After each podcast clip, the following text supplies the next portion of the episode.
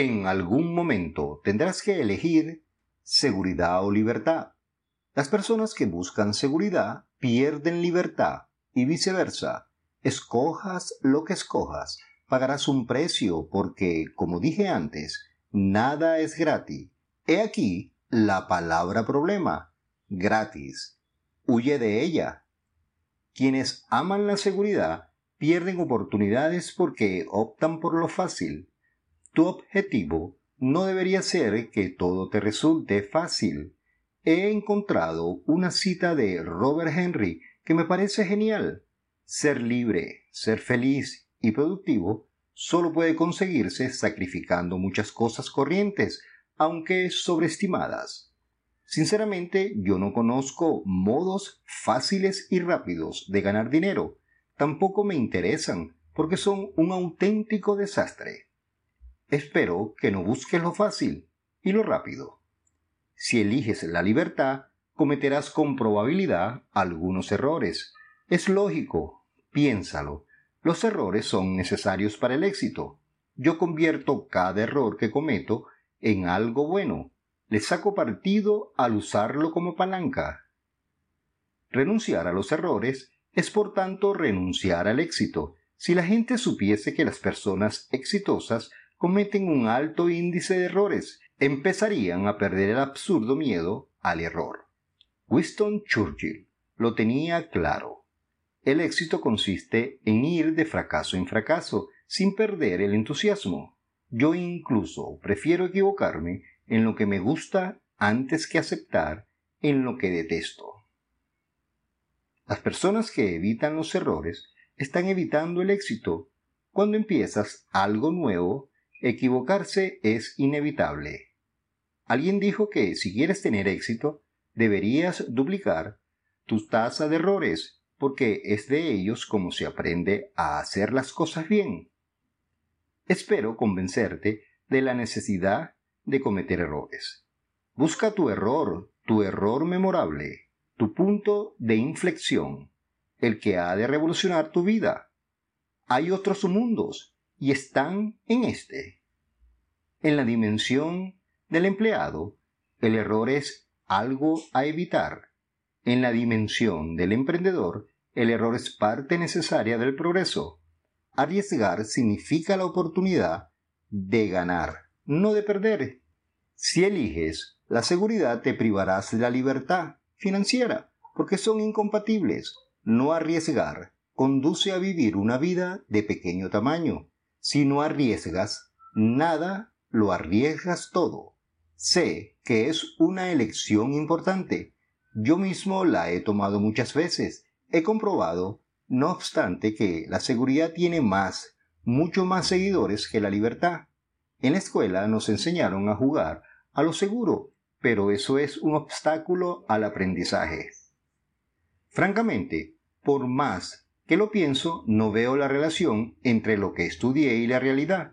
Libertad o seguridad va a gustos. Yo creo en la libertad financiera. Es mucho más importante que la seguridad laboral. Una es real, la otra una fantasía. Cuando elijas, habrás tomado responsabilidad, pagarás los precios de tu elección y ya no te verás como una víctima ni podrás quejarte de tu situación, sea cual sea. Lo que yo he aprendido es que la libertad añade vida a la vida, pero la falsa seguridad de un sueldecito siempre sabe a poco. Pero vayamos a los obstáculos de la libertad financiera. El primero son las creencias limitantes. Muchas creencias son una carga más pesada que una hipoteca. De hecho, actúan como hipotecas mentales. Creo que es mejor deber un préstamo hipotecario en el banco que por una creencia limitadora en la mente, porque lo primero tiene la fecha de caducidad, pero las creencias en principio no. El segundo obstáculo es la actitud complaciente de vivir por inercia en la comodidad, justo lo opuesto a la cultura del esfuerzo, que fue artífice del éxito económico en la Europa del Norte. Tenemos fobia al esfuerzo, las únicas personas que quieren un cambio inmediato son los bebés con el pañal mojado. El resto ya está bien. Estén como estén. Triste, ¿no? Deberíamos tener un poco claro que nuestra economía personal solo va a mejorar cuando hayamos mejorado, pero no antes. El esfuerzo es incómodo, es cierto, pero más incómodo es seguir experimentando problemas económicos. En el mundo de la transformación, no adaptarse es un riesgo demasiado grande para quienes buscan la comodidad. Lo cómodo y fácil, sueldo limitado, hipoteca infinita, consumo irresponsable, ya no funciona. El tercer obstáculo son los malos hábitos financieros. La persona promedio busca la gratificación económica inmediata y por ello no planifica ni sigue una estrategia financiera a medio y largo plazo. Vive financieramente al día, gana, gasta, no ahorra y lo peor, no invierte. Depende de una única fuente de ingresos sobre la que no tiene ningún control. Gasta más de lo que gana, incluso se gasta los ingresos futuros, se endeuda de por vida sin haber creado antes fuentes de ingresos que garanticen el pago de sus compromisos, se da lujo sin contar con los flujos que lo paguen.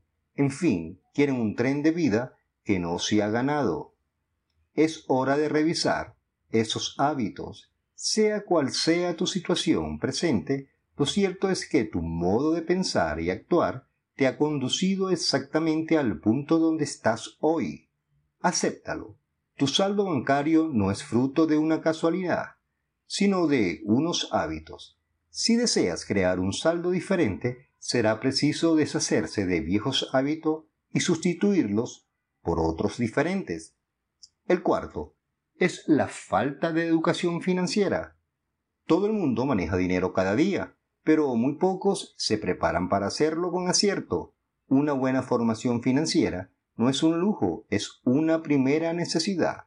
Y si no, que se lo pregunten a las personas que compraron productos financieros que no entendían y resultaron no valer nada.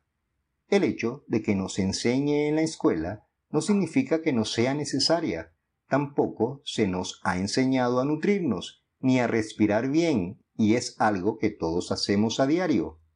Los tiempos en los que una licenciatura te preparaba para el resto de la vida en el desempeño profesional han pasado a la historia. Hoy la información disponible de la humanidad se duplica cada 18 meses, ley de Moore. Pero allá por el año 1500, si te leías un libro a la semana durante cuatro años, te acababas todos los libros del mundo y podías abarcar todo el saber de la humanidad. Hoy, solo en España, se editan 65.000 títulos nuevos al año. Haz cuentas. Reaprender de por vida es la única forma de no quedar fuera del juego económico. Ya no vale para petearse detrás de un título universitario, porque, como dije, hoy, aun siendo necesario, no marca una gran diferencia, ni tampoco garantiza un empleo, ni asegura la libertad financiera. Formarse de modo continuo es una prioridad. Tus ingresos pueden crecer hasta donde tú crezcas. Esto es Lectura Radio, donde leerás escuchando.